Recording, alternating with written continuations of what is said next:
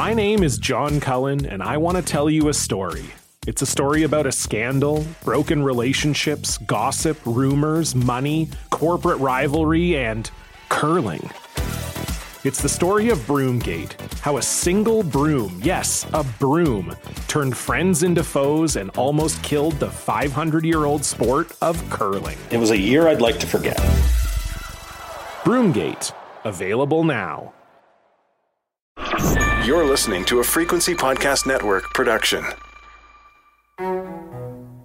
Major infrastructure projects are never easy to build.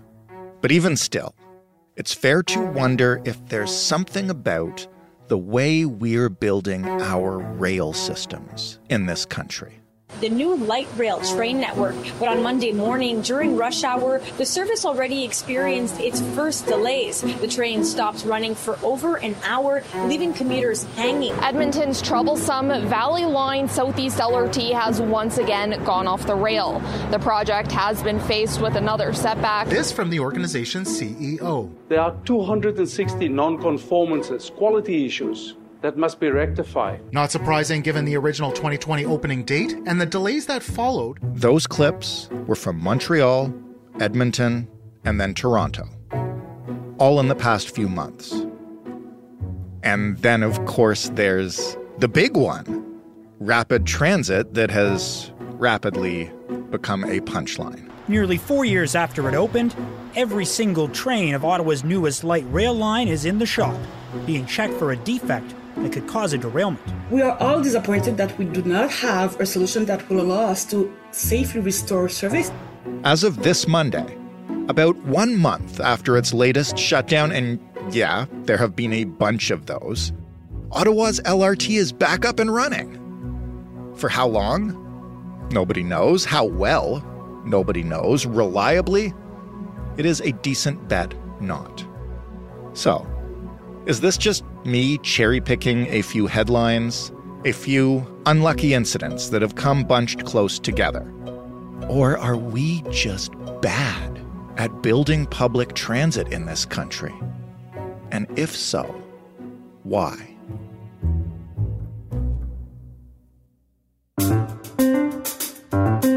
I'm Jordan Heath Rawlings. This is The Big Story. Reece Martin is a former transportation planner he is now the creator of the RM Transit YouTube channel and Substack. Hi, Reece. Hey there, Jordan. Can we start with the Ottawa LRT? We're going to talk about transit in Canada in general. But what the heck is up with this train line? And I'm going to ask this bluntly because we've covered it in the past on this show. Like it was just closed for a month after a slight ball bearing problem. Uh, it doesn't work in the winter in Ottawa. It can't handle big crowds. Have you ever seen a bigger disaster of a transit project?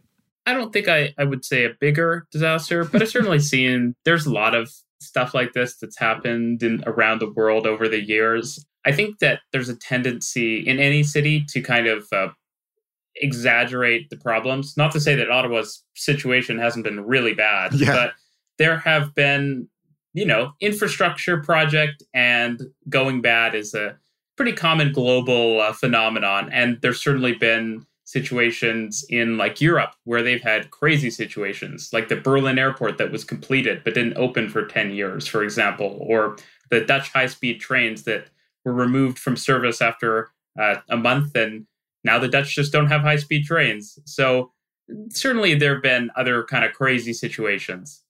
Tell me about what may have gone into the planning or execution of the Ottawa LRT project to cause, like when things go wrong like this, sort of in bunches. What is that a symptom of? I think it's a symptom of, you know, a more fundamental problem with the Ottawa LRT as a sort of observer the first thing that's suspicious is that it's a it's an LRT in the first place. Why is that? Well, because the system really looks like a subway, right? You know, you don't have any uh, crossings. There's you can't walk across the tracks. There's a tunnel downtown. Uh, it runs every four minutes when it's working properly. That's a lot more like a subway or metro system than uh, you know the sort of a tram line that you, you kind of associate with LRT. And so you've kind of got this heavy duty service, but with vehicles that aren't really designed to be running like a subway. And that that's that's the first thing that kind of sticks out. Like, why was that decision made? And when you look into it, you know, the city was uh, suggested not to do that, uh, not to use these kind of lighter weight vehicles for what's a pretty heavy duty service. And that that was one of the the I think the weak foundations that the whole project was was laid on. How does that happen in terms of like the RFP process or selecting the builder or actually getting it built properly? Like, where does something like that, no pun intended, go off the rails? Well, I think it's it's a matter of sort of institutional expertise, which so many of these transit projects are, right? And when you look at the city of Ottawa, who was kind of running the shop for the O train project, you know, they, there is the existing O train that's very different from the from the new line that's been constructed. The city of Ottawa doesn't really have expertise building a train line, and so when the city of Ottawa and you know maybe assistance from a few consultants put together the specifications and, and the contracts, you know, they didn't have the expertise for what to ask for, what things do you need to check so that we can make sure that uh, everything is going to work properly. And so that's another really weak foundation to build something like this on because these are extremely complicated projects and you want to get the details right. And when you don't, you know, you have an Ottawa LRT situation. And maybe you can answer this because I'm not sure if this is true, but I saw former uh, MP Michelle Rempel Garner point out that the firm that built this LRT will now also be building a line in Calgary. I believe that the firm that built the first phase of the LRT because there's the second phase that's under construction. I believe it was SNC Lavalin uh, who's built. Ultimately, when you look at firms building anything in Canada, you know it's the same names for any project. It, it, there's no, uh, there's not really that many unusual one-off companies doing construction, and so is that ideal? Uh, no, not ultimately, but it's not uncommon either. Right. And it doesn't necessarily mean that uh, problems are inevitable. Uh, the same companies have obviously built projects that don't have tons of problems, right? So it's sort of like this doesn't seem to be a factor that is unique to the problematic projects. In general, and I ask this to you from Toronto, where we have a lengthy history of promising and and not delivering or maybe delivering but not in uh, anything kind of like an effective time frame in general is canada ambitious enough on transit? I think that's something that's it's kind of different from province to province right? So i think ontario is doing a lot on transit and we can we can talk about how the execution has been less than uh, less than great Yeah. but ontario is doing a lot so i'm pretty happy with that but when you look at like Quebec or Manitoba, they're doing a lot less. And so I think it depends on where you're looking in the country. But on the whole, we're building about as many big transit projects in Canada as the US is, and we're a tenth the size. So I think that that could give you a sense for for how much we're doing. It's a lot.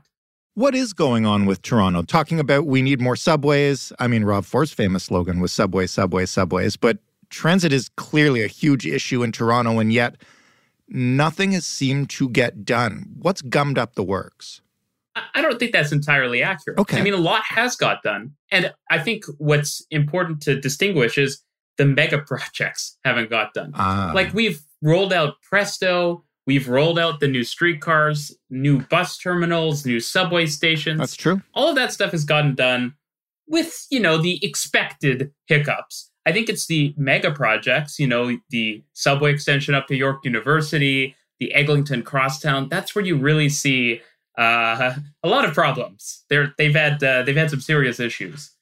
Can you explain a couple of those issues just for people who aren't uh, in the city so we can kind of get a sense? Because what I wanted to do in this conversation was kind of get a look at it if there are commonalities to transit projects that we can see across the country and and get a sense of of if there's a way we can do things better. So where has Toronto run into those big issues? Well, I think uh, that is an that is an excellent question. With the Eglinton Crosstown, which is kind of the most famous problem-stricken project, when you look at it, you actually realize you have a lot of the same problems that Ottawa has. For one, it is a basically a subway-style line, but you're using the light rail vehicles, and I think my personal belief is that that's going to lead to problems down the road. But we'll have to see about that. With the construction itself, it's the same situation though. You have Metrolinx, who remember back when the Eglinton Crosstown was started was like 10 years ago. So this is it's been a long time. This they were very new. They hadn't built a big infrastructure project. And so they were also pretty inexperienced, just like the city of Ottawa with the Ottawa LRT. You know, they didn't have a ton of people who had just recently worked on a big subway project who could say, yeah, you know, the contract should include that stipulation and uh, we should build this thing. They they didn't have that expertise uh, in house, so to speak, and so you have that that common problem. And what's worse with with the Eglinton situation is that it was originally a City of Toronto project. So not only was it that you had these new organizations building it, but they were kind of adopting something that other people had made a lot of decisions about already. And so, you know, they might have disagreed about, hey, like maybe we shouldn't put a station there, or maybe the tracks should go uh, in a different direction here. But they didn't make those changes because they were just wholesale adopting it from the city of Toronto. And so you just have this morass of, project from one organization adopted by organization that doesn't have experience doing a big project. And it's a, it's complicated. It has to go under the subway in a few places. So it's not like an easy project to do. It's more complicated than the ottawa lrt for example. And so you just you, the factors are not lining up for success here. My name is john cullen and i want to tell you a story it's a story about a scandal, broken relationships, gossip, rumors, money, corporate rivalry, and curling. It's the story of Broomgate, how a single broom, yes, a broom, turned friends into foes and almost killed the 500 year old sport of curling. It was a year I'd like to forget. Broomgate, available now. I'm going to ask the question that I wanted to make the premise of this episode, and you can honestly tell me if I'm wrong and we will change it. But from a layperson's point of view, over the past little while, as I've looked at the Ottawa LRT and heard about it, obviously living in Toronto, um, Montreal launched a new transit line, and I know things might have improved since then. It didn't go so well on the first day. My title for this episode was going to be Why is Canada Bad at Building Transit? Is that accurate? And if so, why or why not? I think again, it would come down to a, a province by province situation. Who does it well? Let's start with that then. Who does it really well in Canada? That's that's a good question. I I grew up in Vancouver, and I would say Vancouver does it really well. Uh, mm-hmm. And I think that's kind of somewhat generally known in Canada. Like the SkyTrain, you just don't hear that many problems happening with it. And I think what you see in Vancouver is that it's been this slow but steady build out. So the SkyTrain started in, in the 1980s, and it's like every five years they build a new line or they build a new extension. And it's a very consistent flow. And what that means is that you kind of always have people around who worked on the last project and who have an idea of how these things work, what what they learned from the last one, what the problems were, and that means that you have that institutional expertise that just kind of stays in Vancouver. And because of that, Vancouver's had projects that cost less than other cities in Canada. They've been built more quickly and they've often been built under budget. So it's actually been really successful. And you see that in the ridership. Vancouver has more ridership than cities like Chicago have, it, despite being a much smaller city. And so it's, I would say, the success story of Canada. It's very different, obviously, as we travel eastwards what about Montreal? I mentioned the new train line open. You've uh, you've ridden that train, as I understand it from reading your Substack. What's it like, and how is it in Montreal? Because that is a city that I would think of as having a relatively strong transit culture. Certainly, the metro goes everywhere in the city. Yeah, you're you're definitely right on that. I think what's interesting about Montreal is it's this kind of split situation. So the actual metro system has not grown a lot. It used to be bigger than Vancouver system, and Vancouver system now extends quite a bit further than Montreal system. Hmm. The last major extension was in 2007, and they haven't built anything new since then.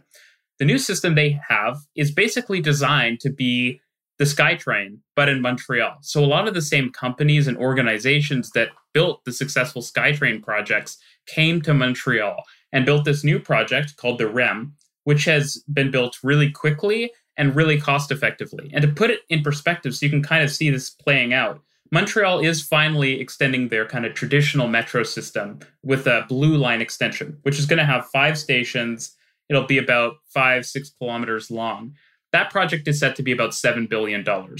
This other line that they've just started opening, it's going to cost about the same, but it's going to be nearly 70 kilometers long. It's going to have 26 stations. And so you can see that divide between the kind of the practices that were learned in Vancouver and the practices that are being used in all the other Eastern Canadian transit systems, which are leading to expensive, slow, and often problematic projects, as we've seen with Ottawa and as we might see in other places.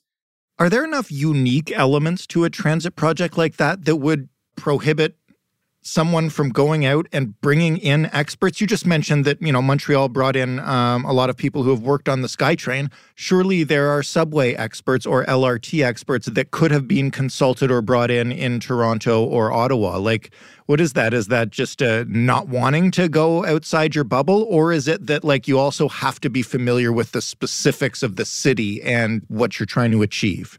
So I think that's a really interesting thing to poise. And I think it's a bit of both. So, on one hand, Eastern Canada, for whatever reason, as someone who grew up in Vancouver, feels very insular. It feels like people in Toronto uh, and Montreal, they believe that they they don't need to look to the world beyond to figure out how to do things, and you see that in the projects. I think that, as I kind of said, with Ottawa and with the Eglinton LRT, the issue is these are projects that they wouldn't build in Europe and they probably wouldn't build in the US because the US doesn't build big transit projects in the way Canada does these days. And so you actually have kind of a, a hole. There's not a lot of expertise for the type of projects that we're building.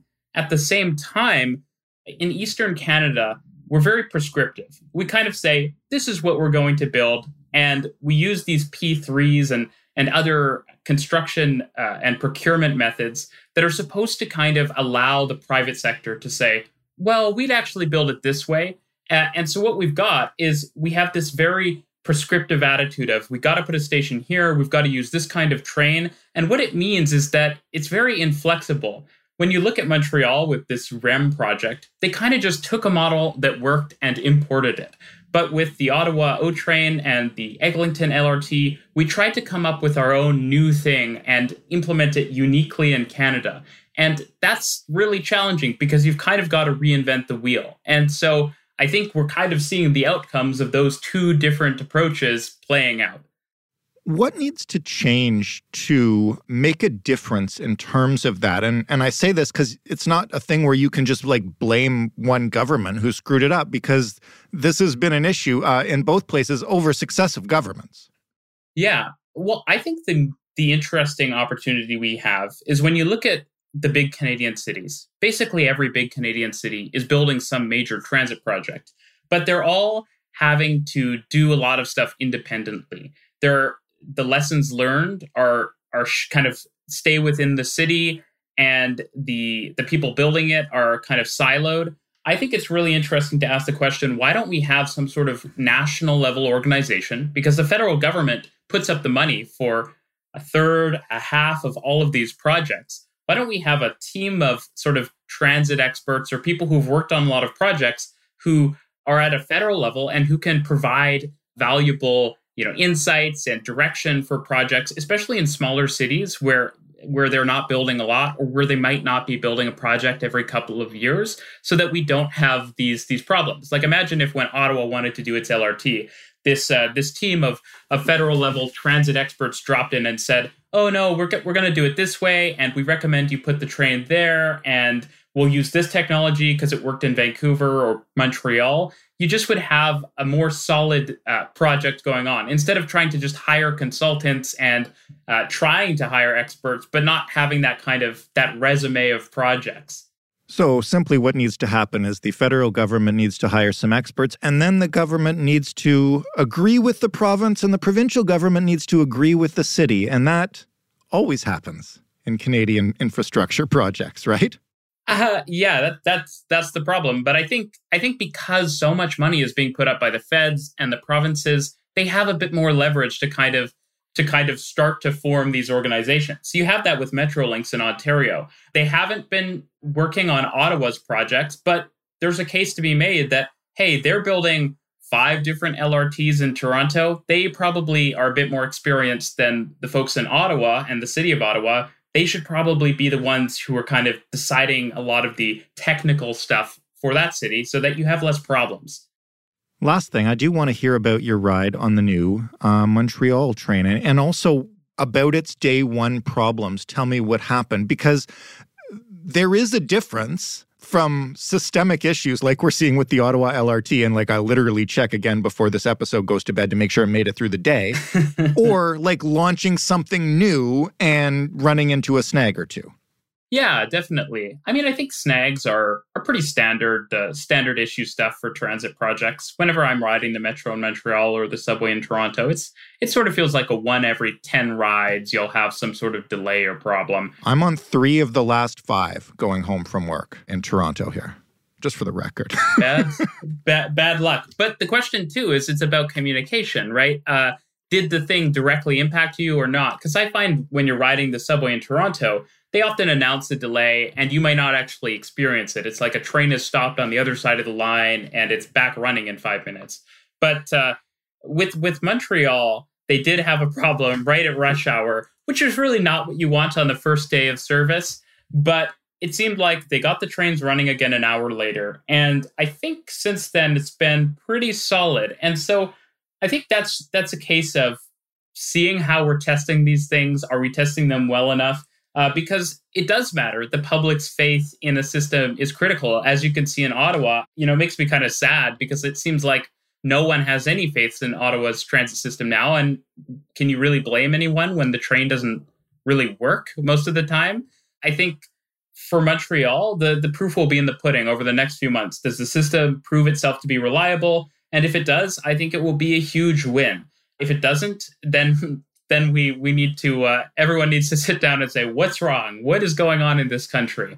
But assuming the system goes well and i think it will i think we need to go to ottawa and toronto and start trying to learn those lessons so that the next project is better. Reece thank you so much for this fascinating conversation. Thanks so much for having me jordan. Reece martin a former transportation planner currently creator of the RM Transit YouTube channel and Substack. That was the big story. For more, you can head to thebigstorypodcast.ca if you would like to share your public transit nightmares with us. We're always open to hearing those. Did we miss some massive screw ups that uh, should have belonged in the intro there? Let us know what's going on in your city or town. You can find us on Twitter at the Big Story FPN you can always write us an email hello at thebigstorypodcast.ca. And you can pick up the phone and call us 416 935 5935. The Big Story is available everywhere you get podcasts. If wherever you get podcasts happens to let you like, follow, rate, review, share, do one of those, please, and help us out. Thanks for listening. I'm Jordan Heath Rawlings. We'll talk tomorrow.